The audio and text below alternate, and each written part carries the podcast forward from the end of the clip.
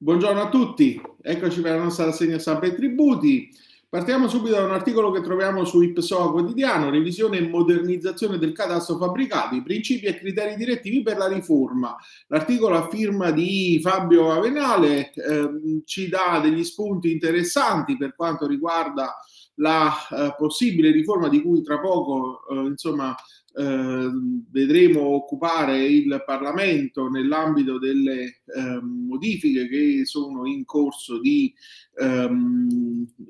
attuazione per la legge delega, e quindi eh, arrivano, iniziano ad arrivare i contributi alla modifica. A decorre dal primo gennaio del duemilaventisei, infatti, le informazioni presenti nei fabbricati in tutto il territorio nazionale saranno integrate, attribuendo all'unità immobiliare un valore patrimoniale e una rendita attualizzata, rilevati in base al valore di mercato anche attraverso meccanismi di adeguamento, eh, di adeguamento pratico. E quindi nell'ambito delle modifiche alla eh, gestione ed alla condivisione dei dati c'è un passaggio importante su quella che è l'integrazione delle informazioni dei fabbricati, che verte sulla rendita attualizzata, che richiede anche un sistema estimativo che eh, vada in qualche modo oh, al di là del metro quadrato come unità di consistenza, specificando anche il limite eh, di calcolo. Sostanzialmente sappiamo che oggi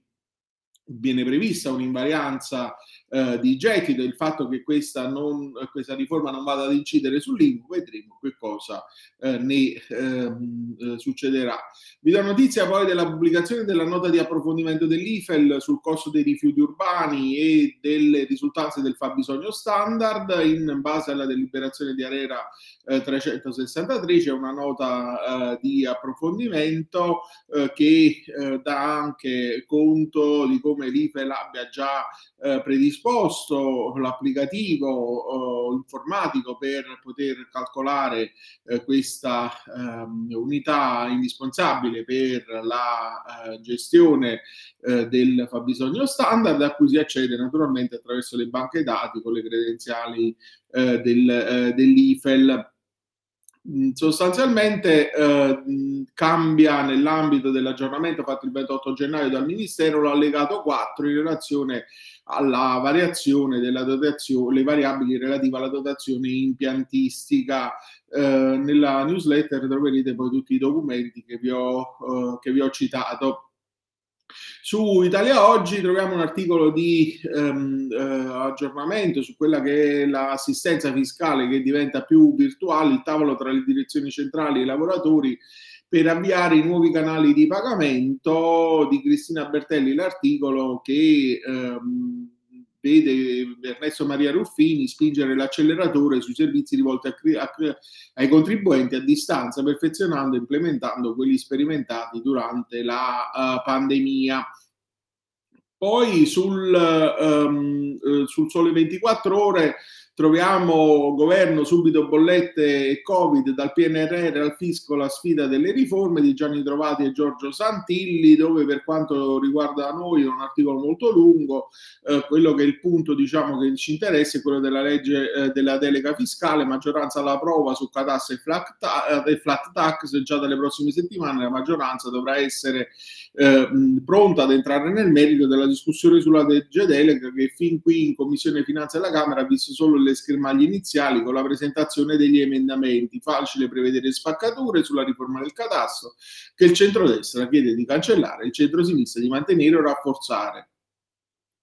Um, su um, Italia Oggi poi l'articolo importante eh, che segna un passo di discontinuità rispetto a alcune interpretazioni del passato, a firma di Sergio Trovato, niente Imu se la casa è occupata, si tratta della C T R toscana, che ha eh, stabilito che se lo Stato non eh, garantisce il diritto di proprietà del cittadino non può pretendere il pagamento di un'imposta patrimoniale come l'Imu, e quindi le forze di polizia dovrebbero attivarsi per tutelare il diritto di proprietà in un immobile in caso di occupazione abusiva. Qualora ciò non avvenga, il comune non ha titolo per richiedere il pagamento dell'imposta imposta ed è, venuto, ed è tenuto a rimborsare le somme versate dal contribuente. Si tratta di un'interpretazione orientata al rispetto e alla difesa dei principi costituzionali, quanto ha stabilito appunto la eh, prima sezione della Commissione Tributaria Regionale della Toscana con la sentenza sessantasette del diciannove gennaio del duemilaventidue. Ehm, ehm, sentenza che dà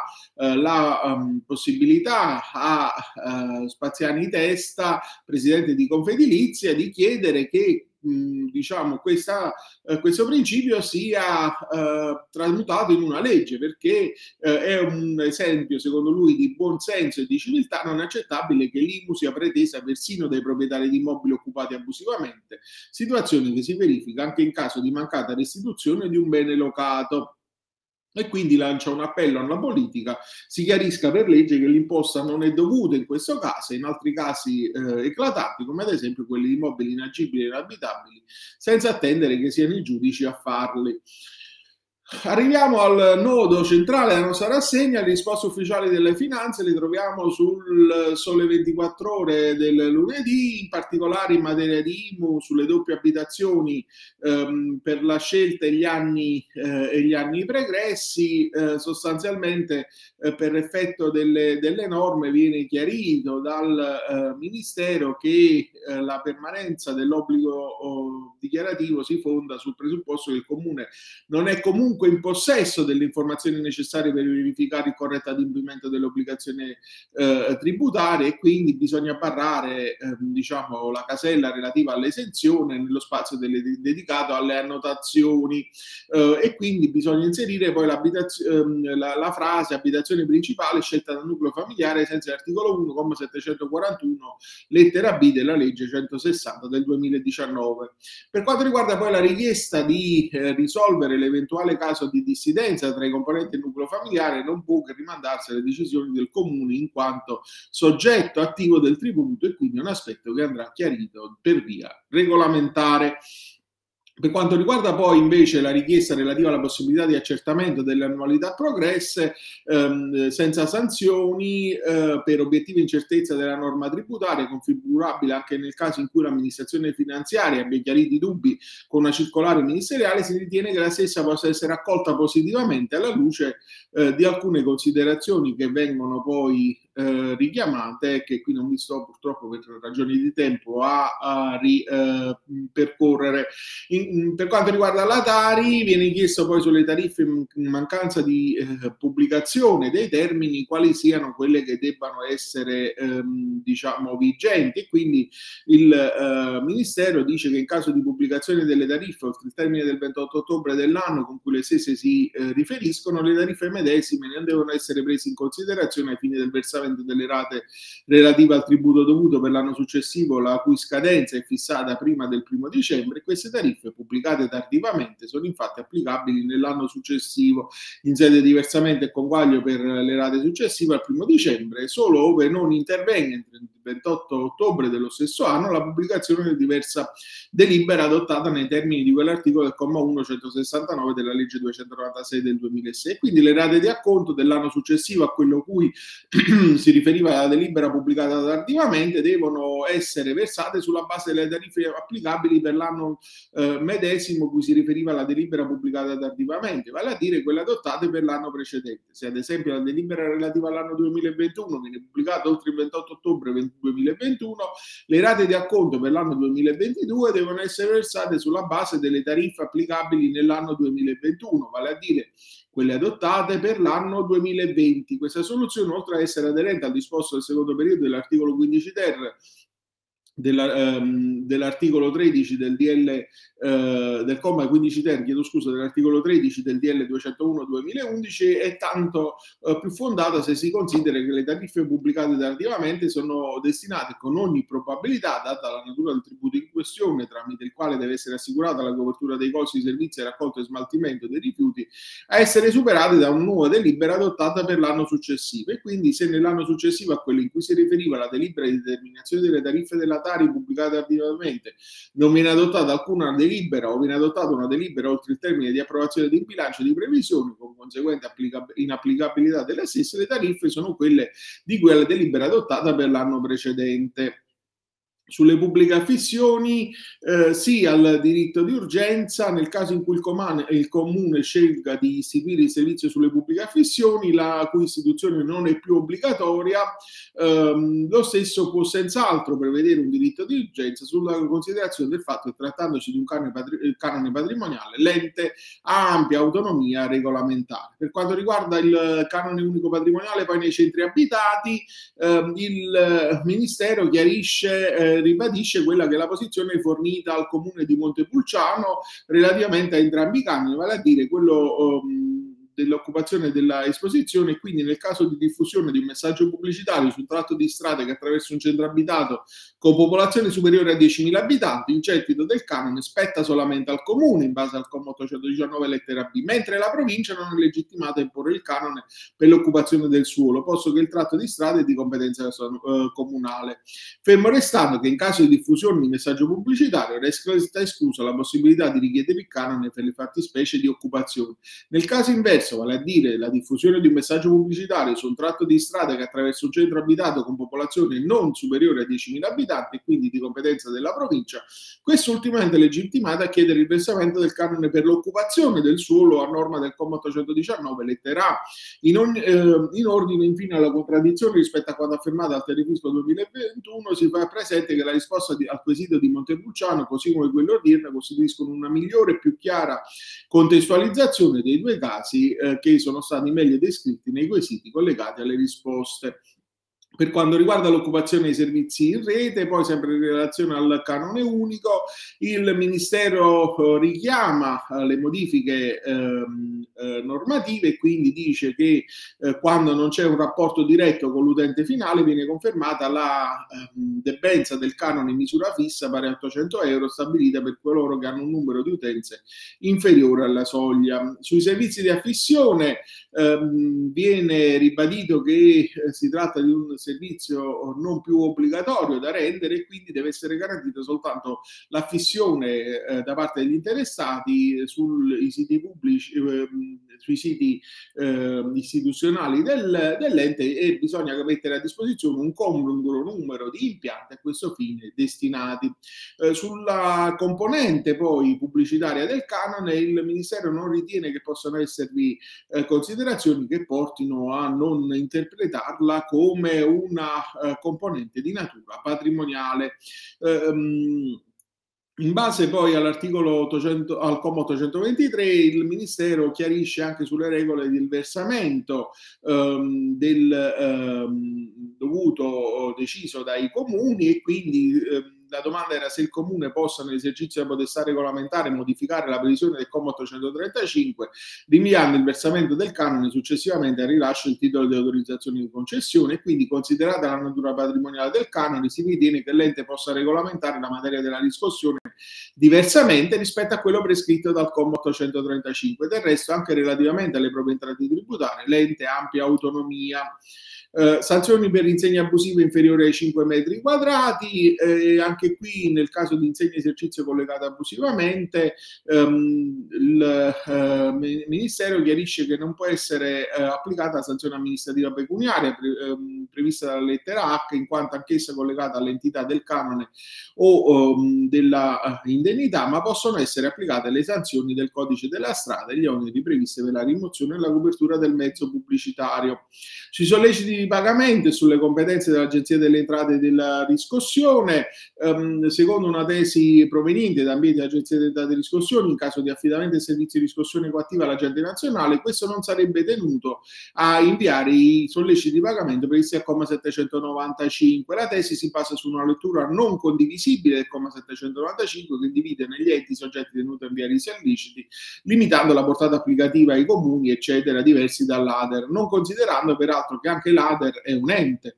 e si chiede di voler confermare che la dizione ente sia da interpretare in maniera generalizzata. E nella risposta dice: occorre considerare il comma settecentottantacinque prevede espressamente che in caso di affidamento da parte degli enti della, dell'attività de, de, di riscossione delle proprie entrate all'agente della riscossione si applicano esclusivamente le disposizioni del comma settecentonovantadue. Pertanto si deve argomentare sulla base di una lettura testuale della norma che il comma settecentonovantacinque, non essendo richiamato dal comma settecentottantacinque, non può essere applicata all'A D E R. Alla medesima conclusione si perviene dall'analisi delle disposizioni dell'articolo uno, commi settecentonovantadue e settecentonovantacinque, e quindi come se, l'articolo uno, comma settecentonovantadue, lettera B, prevede che l'atto di accertamento esecutivo acquista efficace di titolo esecutivo decorso il termine utile per la proposizione del ricorso, ovvero decorsi sessanta giorni, e che decorso il termine di trenta giorni dal termine ultimo per il pagamento, la riscossione delle somme richieste affidata in carica al soggetto legittimato alla riscossione. Quindi il comma settecentonovantacinque stabilisce che per il recupero di importi fino a diecimila euro, dopo che l'atto di cui al comma settecentonovantadue è diventato definitivo, prima di avviare una procedura esecutiva e cautelare, gli enti devono avviare un sollecito di pagamento con cui si avvisa il venditore, il debitore, che il termine indicato nell'atto è scaduto e che non si provvede al pagamento entro trenta giorni, e quindi saranno attivate le procedure cautelari ed esecutive. Dalle richiamate disposizioni quindi si evince che il sollecito di pagamento è effettuato prima dell'attivazione della procedura esecutiva e quindi prima che il carico venga affidato al soggetto che effettua l'esecuzione forzata. Pertanto anche le richiamate disposizioni portano a ritenere che il sollecito debba essere effettuato dai soggetti che emettono l'atto di accertamento. E um, diciamo uh, con questa uh, parte concludiamo la, le novità di Telefisco, su cui poi forse nei prossimi giorni faremo un, un focus particolare. Uh, andiamo nell'ambito della rassegna della giurisprudenza che um, lunedì di solito facciamo, anche grazie agli articoli che compaiono su Italia Oggi. Il piano regolatore qualifica l'area, la C T P di Taranto con la sentenza settecentocinquantadue del duemilaventuno eh, dice che per la legittimità di una pretesa tassi su aree edificabili ai fini della corretta applicazione del criterio di determinazione della base imponibile fondato sul valore venale è sufficiente che questa qualificazione sia attribuita dal piano regolatore generale adottato dal Comune, anche senza approvazione dello stesso da parte della Regione, persino senza l'adozione degli strumenti eh, urbanistici. Sempre su Italia Oggi, vincolo idrogeologico con effetti eh, limitati, la C T R del Lazio con la sentenza ventotto duemilaottocentocinquantasei del duemilaventuno non sottrae dall'imposizione Imu, incidendo tutt'al più solo sul valore venale dell'area fabbricabile e quindi sulla sua base imponibile, riducendola all'esistenza di un vincolo idrogeologico su quel bene che non esclude da solo la potenzialità edificatoria. Aree autostradali, pertinenze eh, da indicare, invece è un altro articolo che fa riferimento alla sentenza duemilaottocentodieci del duemilaventuno della C T R del Lazio. Risulta arbitraria e legittima la determinazione in aumento di una rendita catastale per area di servizio autostradale in cui l'ufficio del territorio non abbia specificato nel relativo atto né il rapporto pertinenziale eventualmente sussistente con fabbricati accatastati né la precisa estensione degli stessi. E quindi ci avviamo con eh, la eh, conclusione. Sul Sole ventiquattro Ore troviamo l'approfondimento di Giuseppe Di Benedetto sul eh, tema trattato nell'ambito eh, del... Ehm, dell'appuntamento, abbiamo detto, con la stampa specializzata eh, di Telefisco. Solleciti dei comuni per importi fino a diecimila euro, i solleciti di pagamento propedeutici a attivare le procedure esecutive per importi fino a diecimila euro devono essere emessi dai comuni anche in caso di affidamento all'Agenzia delle Entrate di riscossione. E questa è la sintesi, insomma, dell'articolo che poi approfondisce la uh, questione. Altro articolo sempre a firma di Giuseppe Di Benedetto, sempre sul Sole ventiquattro Ore, uh, a conto TARI tariffa duemilaventi se la delibera è pubblicata in ritardo, e anche qui commenta eh, la, ehm, eh, il chiarimento di prassi che abbiamo avuto modo già di eh, esaminare, che quindi non vi sto a eh, riproporre, così come l'ulteriore eh, articolo di approfondimento di Pasquale Mirto. Si occupa delle disposizioni che eh, riguardano il canone della pubblicità, nel quale vengono racchiusi appunto la struttura ehm, eh, del prelievo come eh, avente natura patrimoniale patrimoniale e eh, le varie questioni che eh, sono appunto eh, quella relativa alla competenza e alla erogazione dei servizi in rete in particolare. Con quest'ultima previsione eh, diciamo ci avviamo alla conclusione, ovvero Imu e coniugi con due casi, accertamenti senza sanzioni, a firma di Luigi Lavecchio, è sempre un approfondimento su quello che è il tema eh, del, eh, spiegato da Telefisco nell'ambito dell'applicazione del nuovo quadro normativo e soprattutto degli accertamenti precedenti per il passato, nel caso che riguarda appunto eh, i coniugi con due residenze. Con questa eh, ultima notizia ci eh, salutiamo, ci diamo appuntamento a domani per la nostra rassegna di Stampa e Tributi. Vi auguro un buon proseguimento di giornata e un'ottima settimana.